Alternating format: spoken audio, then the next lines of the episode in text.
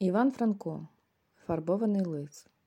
Жив собі в однім лісі лис Микита, хитрий прихитрий. Кілька разів гонили його стрільці, травили його псами, заставляли на нього заліза або підкидали йому затруєного м'яса, нічим не могли йому доїхати кінця. Лис Микита кпив собі з них, оминав усякі небезпеки, ще й інших своїх товаришів остерегав. А вже як вибрався на лови, чи то до курника, чи до комори, то не було смілішого, вигадливішого та спритнішого злодія над нього. Дійшло до того, що він не раз у білий день вибирався на полювання і ніколи не вертав з порожніми руками.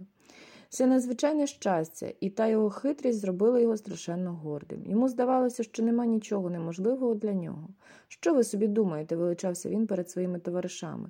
Досі я ходив по селах, а завтра в білий день піду до міста і просто з торговиці курку вкраду. Ед, іди, не говори дурниць, уговкували його товариші. Що дурниць? Ану, побачите, решетився лис. Побачимо або й не побачимо. Там пси купами по вулицях ходять, то вже хіба б ти перекинувся в блоху, щоб тебе не побачили і не роздерли. Отож побачите, і в блоху не перекинусь, і не роздеруть мене. Товк своє лис і поклав собі міцно зараз завтра, в самий торговий день, побігти до міста і з торговиці вхопити курку. Але разом з цим бідний Микита таки перечислився. Поміж коноплі та кукурудзи він заліз безпечно аж до передмістя, огородами, перескакуючи плоти та ховаючись між яриною. Дістався аж до середмістя. Але тут біда. Треба було б хоч на коротку хвильку вискочити на вулиці, збігати на торговиці і вернутись назад. А на вулиці на торговиці крик, шум, гармидер, вози скриплять, колеса туркочуть, коні гремлять копитами, свині квичуть, селяни гойкають. Одним словом, клекіт такий, якого наш Микита і вісні не бачив бачив і в гарячці не чував. Але що діяти? Наважився, то треба кінчити те, що зачав. Посидівши пару годин у бур'яні коло плоту, що притикав до вулиці, він освоївся трохи з тим гамором. Позбувши першого страху, а надто роздивившись потроху, куди і як найліпше бігти, щоб осягнути свою ціль, лис Микита набрався відваги, розбігся і одним духом скочив через пліт на вулицю. Вулицю йшло і їхало людей багато, стояла курява. Лиса мало хто й запримітив, і нікому до нього не було діла. От пес так пес, думали собі люди. А Микита й тому рад. Знітився, скулився та ровом, як не чкурне просто на торговицю, та довгим рядом сиділи жінки, держачи на решетах кошах і кобелях на продаж яйця, масло, свіжі гриби, полотно, сім'я. Е, курей, качок і інші такі гарні речі. Але не встиг він добігти до торговиці, коли йому навстрічу біжить пес, а з іншого боку надбігає другий, а там видить третього. Псів уже наш Микита не обдурить. Зараз занюхали, хто він, загарчали, та й не кинуться до нього. Господи, яке страхіття. Наш Микита скрутився, мов муха в окропі. Що тут робити? Куди дітися? Недовго думаючи, він шмигнув у найближчі створені сіни. А сіней на подвір'я. Скулився й тут, роздивляється, куди б то сховатись, а сам надслуховує, чи не біжать пси. Ого, чути їх уже близько. Бачить лише, що на подвір'ї в куті стоїть якась діжка. Ото він, недовго думаючи, скік у діжку, та й сховався. Щастя мав, бо ледве він щас у діжці, коли надбігли пси цілою купою, дзявкаючи, гарчачи, нюхаючи. Тут він був, тут він був, шукайте його, кричали передні. Ціла юрба кинулась по тісненькім подвір'ї, по всіх закутках порпають, нюхають, дряпають, лиса ані сліду нема. Кілька разів підходили й до діжі, але негарний запах, який ішов від неї, відгонював їх. В кінці, не знайшовши нічого, вони побігли далі. Лис Микита був урятований. Урятований, але як? У діжці, що так несподівано стало йому в пригоді, було більше як до половини синьої, густо на олії розведеної фарби. Бачите, в тім домі жив маляр, що малював покої, паркани та садові лавки. Власне, завтра мав малювати якийсь великий шмат паркану і відразу розробив собі цілу діжку фарби та й поставив її в кутку на подвір'ї, щоб мав на завтра готову. Вскочивши в цей розчин, лис Микита в першій хвилі занурився в нього з головою і мало не задушився. Але потім, діставши задніми ногами дна бочки, став собі так, що все його тіло було затоплено в фарбі, а тільки морда, також синя помальована, трошечки вистачала з неї. Отак він вичекав, поки минула страшна небезпека. Серце у бідолахи билося сильно. Голод крутив кишки, запах олії майже душив його. Але що було діяти? Слава Богу, що живий. Та й то ще хто знає, що буде. Ану ж надійде господар бочки і застане його тут. Але й на все не було ради. Майже вмираючи за страху, бідний лис Микита мусив сидіти у фарбі тихо аж до вечора, знаючи добре, що як тепер у такім строї появився на вулиці, то вже не пси, але люди кинуться за ним і не пустять його живого. Аж коли смерклося, лис Микита прожогом вискочив із своєї незвичної купелі, перебіг вулицю і неспостережним ніким ускочив до садка, а відси бур'янами через плоти, через капусти та кукурузи чкурнув до лісу. Довго ще тяглися за ним сині сліди, поки фарба не обтерлася трохи або не висхла. Доб... Вже добре стемнілося, коли Микита добіг до лісу. І то не в тім боці, де була його хата, а геть у протилежнім. Був голодний, змучений, ледве живий. Додому треба було ще бігти зо дві милі, але на все у нього не ставало вже сили. Тож, підкріпившись трохи кількома яйцями, що знайшов у гнізді перепелиці, він ускочив на першу ліпшу порожню нору, розгорнув листя, зарився в ньому з головою і заснув, справді, як по купелі. Чи пізно, чи рано встав він на другий день, цього вже в книгах не написано, досить, що встав з твердого сну.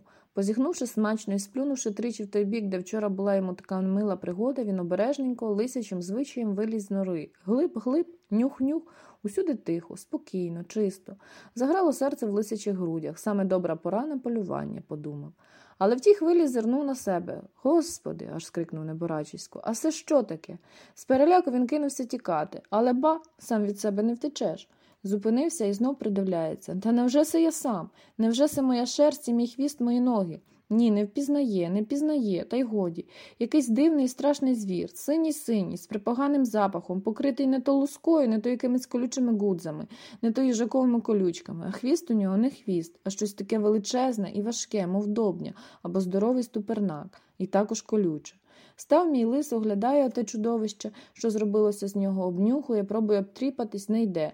Пробує обкачатись в траві, не йде. Пробує дряпати з себе ту луску пазурами, болить, але не пускає. Пробує лизати, не йде. Надбіг до калюжі, скочив у воду, щоб обмитися з фарби. Та де тобі? Фарба олійна. Через ніч у теплі засохла добре, не пускає. Роби, що хочеш, небоже, Микито. В тій хвилі, де не взявся вовчик братик, він ще вчора був добрий знайомий нашого Микити, але тепер, побачивши нечуваного синього звіра, всього в колючках та гудзах, із такими здоровенними, мов із міді вилитим хвостом, він аж завив з переляку, а отямившись, як і не пішов утікати, ледве хлипає. Подибав у лісі вовчицю, далі ведмедя, кабана, оленя, і всі його питають, що з ним, чого утікає, а він тільки хлипає, баньки витріщив, та й знає тільки лепоче. Он там, он там, ой, таке страшне ж, ой, та й люте ж.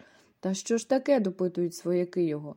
Не знаю, не знаю. Ой, та й страшне ж. Що за диво? Зібралось довкола чимало звіра, заспокоюють його, дали води напитись. Мавпа Фрузя вистригла йому три жміньки волосся з очей і пустила на вітер, щоб так його переполох розвіявся. Але де тобі? Все дарма. Бачачи, що з вовком непорадна година, звіри присудили йти їм усім у той бік, де показував вовк, і подивитися, що там таке страшне. Підійшли до того місця, де все ще крутився лис Микит. Зиркнули собі ж та й кинулися в розтіч. Де ж пак такого звіра ні видано, нічого, навіть коли світ світом і ліс лісом. А хто там знає, яка у нього сила, які в нього зуби, які кіхті, і яка його воля. Хоч і як тяжко турбувався Лис Микита своєю новою подобою, а все-таки він добре бачив, яке враження зробила та його подоба зразу на вовка, а отеє тепер і на інших звірів. Гей, подумав собі хитрий лис. Та це не кепсько, що вони мене так бояться, так можна добре виграти. Стійте лишень, я вам покажу себе. І, піднявши вгору хвіст, надувшися гордо, він пішов у глиб лісу, де знав, що те місце сходин для всієї лісової людності. Тим часом гомін про нового нечуваного і страшного звіра розійшовся геть по лісі. Всі звірі, що жили в тім лісі, хотіли хоч здалека придивитись новому гостеві, але ніхто не смів приступити ближче. Але Смикита, мов і не бачить цього, йде собі поважно, мов у глибокій задумі. А прийшовши на е, серед звірячого майдану, сів там на пеньку, де, звичайно, любив сідати ведмідь. Сів і жде.